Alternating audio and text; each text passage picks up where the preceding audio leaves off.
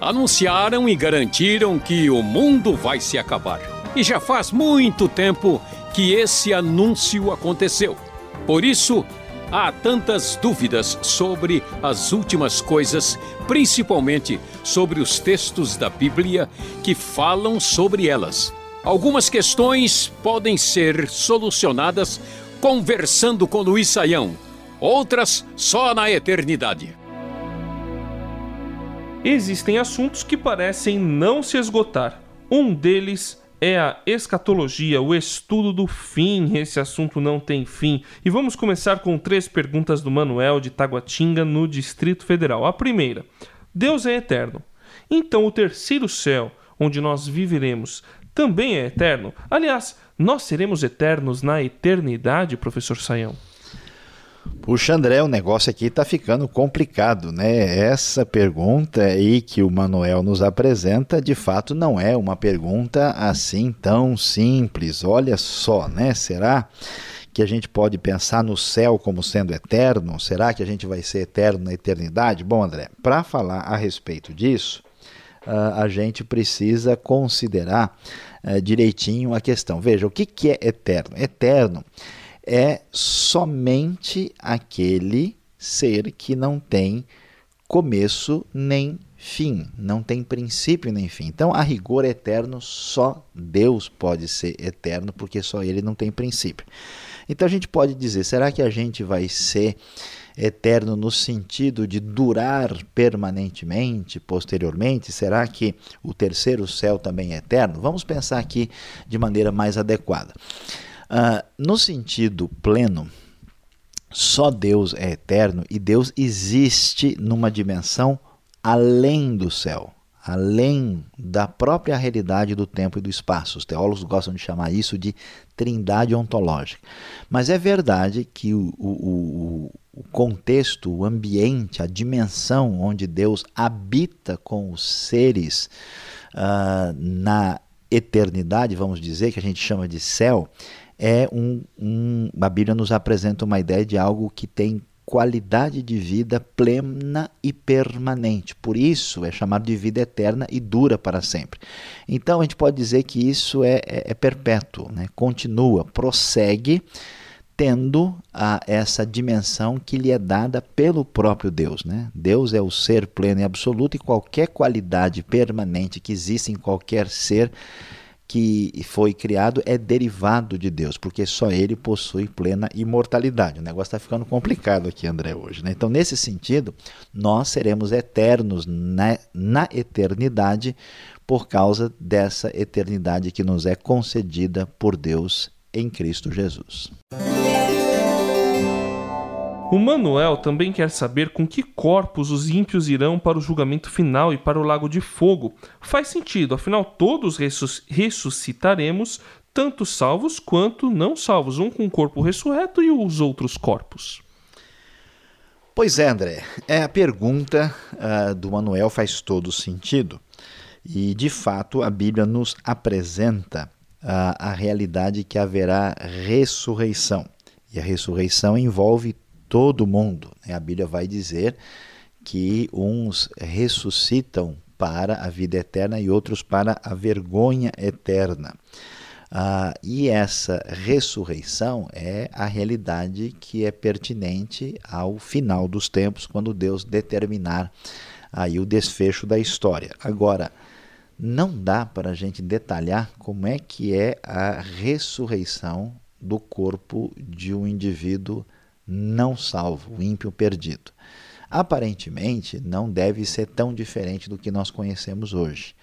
O que nós vamos perceber é que o corpo dos que ressuscitam, né, para a vida eterna é um corpo glorificado.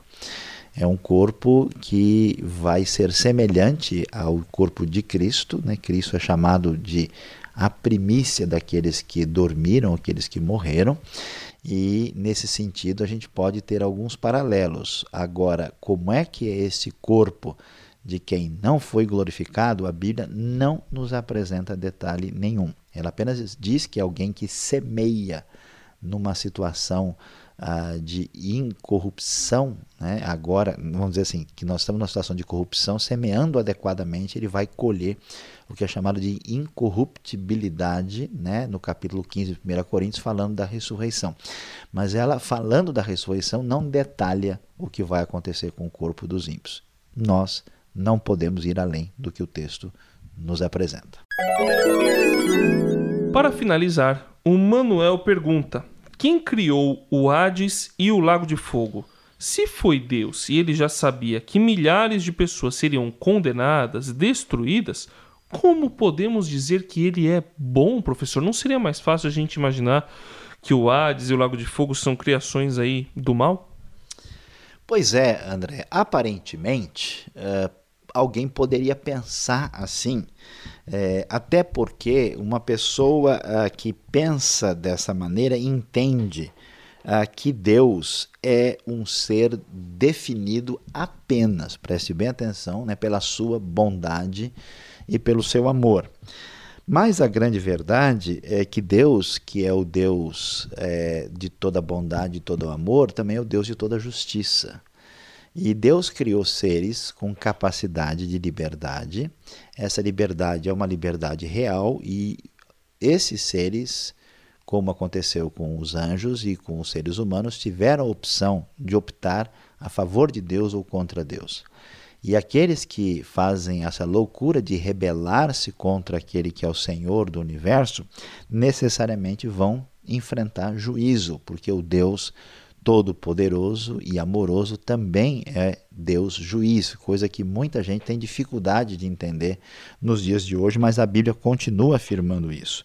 Então, nesse caso, não é que Deus não é bom e Deus não ofereceu a chance, oportunidade, um meio de salvação. É que essas pessoas preferiram dar as costas a Deus e a gente não tem como avaliar, nós não conhecemos os detalhes por trás da realidade, mas no julgamento final ficará bem claro que as pessoas que colheram o resultado do seu procedimento, da sua atitude contra Deus, estarão recebendo o merecido castigo pelos seus erros, pelos seus pecados. Então, nós não podemos ir mais além. Por que Deus não deu um jeito de impedir que tudo isso acontecesse e nunca tivesse necessidade de usar a sua justiça? Só ele pode dar uma explicação plena sobre isso. Nós não temos condição de entender nesse momento da história, mas, sem dúvida alguma, aqueles que perseveraram em fazer o mal serão responsabilizados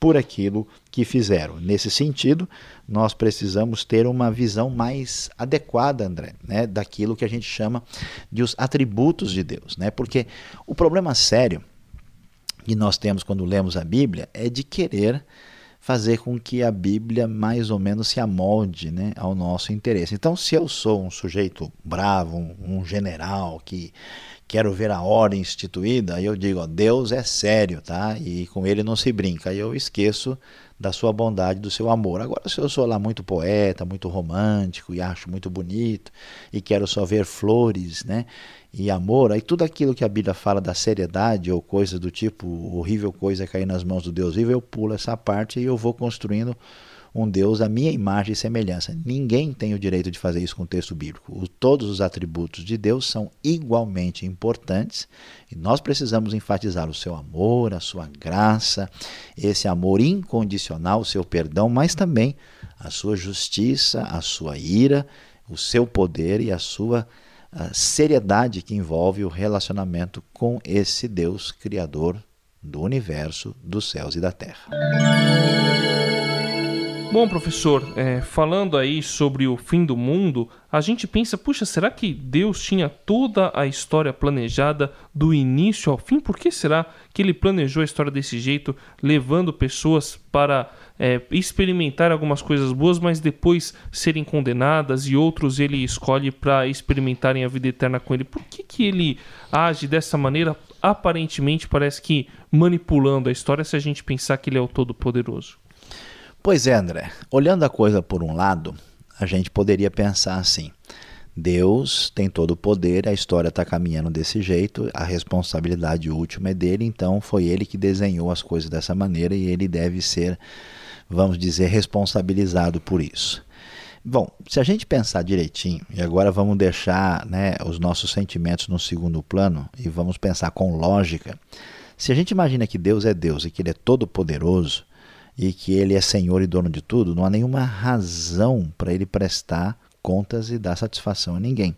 Se ele é todo poderoso, e a Bíblia até vai dar ideias nessa direção, e ele escolheu, por exemplo, alguém que o glorifique de um modo e outra pessoa que o glorifique através da manifestação da sua justiça, ele tem todo o direito. Aliás, isso é tão forte na Bíblia que até os cristãos, por exemplo, a gente vai ver um negócio interessante em Atos 12, Pedro glorifica a Deus por meio de um milagre extraordinário. Ele é libertado da prisão, sai de lá e sai proclamando o evangelho e vai ter um ministério longo ainda. Enquanto isso, Tiago cai nas mãos de Herodes e morre, né? E ele é morto ali ao fio da espada, e a pergunta é por que Deus não fez isso? A gente não sabe, afinal de contas Deus é Deus, né? Então ele teria o direito, como Deus de verdade que é, como Todo-Poderoso, de fazer as coisas dessa maneira.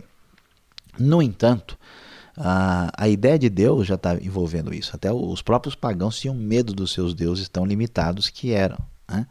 Agora, no entanto, esse Deus da Bíblia, a Bíblia vai dizer que ele também é amoroso, que ele também é bondoso, que ele é perdoa, e apesar de ter todo esse poder na mão, ele nos trouxe salvação e nos ensina graça, misericórdia e age dessa maneira. E a gente precisa entender duas coisas para finalizar essa pergunta. O primeiro é que nós não temos condição de entender toda essa realidade com a limitação que nós temos como criatura e como nós estamos numa dimensão muito aquém da eternidade. Não é possível que a gente explique plenamente toda a ação de Deus. Isso está além da nossa capacidade. E a segunda questão é lembrarmos da nossa responsabilidade, porque é complicado, André. O sujeito briga, apronta, vai lá, né, dá um tiro no outro, apronta um monte de coisa e diz, Deus podia ter impedido o que eu fiz aqui. Quer dizer, os seres humanos criam tanta confusão, fazem tanta bobagem, são responsáveis por tantas coisas e depois querem dizer, se Deus é todo poderoso, porque ele não segurou a minha mão na hora que eu dei um tiro na cabeça do outro. É complicado, né? É claro que Deus deu liberdade aos seres humanos e eles são responsáveis por isso, apesar de Deus ser o Senhor da história. Este foi o programa Conversando com Luiz Sayão. Produção e apresentação André Castilho e Luiz Sayão. Locução Beltrão. Realização Transmundial. Envie você também suas perguntas para conversando@transmundial.com.br ou escreva para a Caixa Postal 18.113, CEP 04626-970 São Paulo, capital. E até o próximo programa.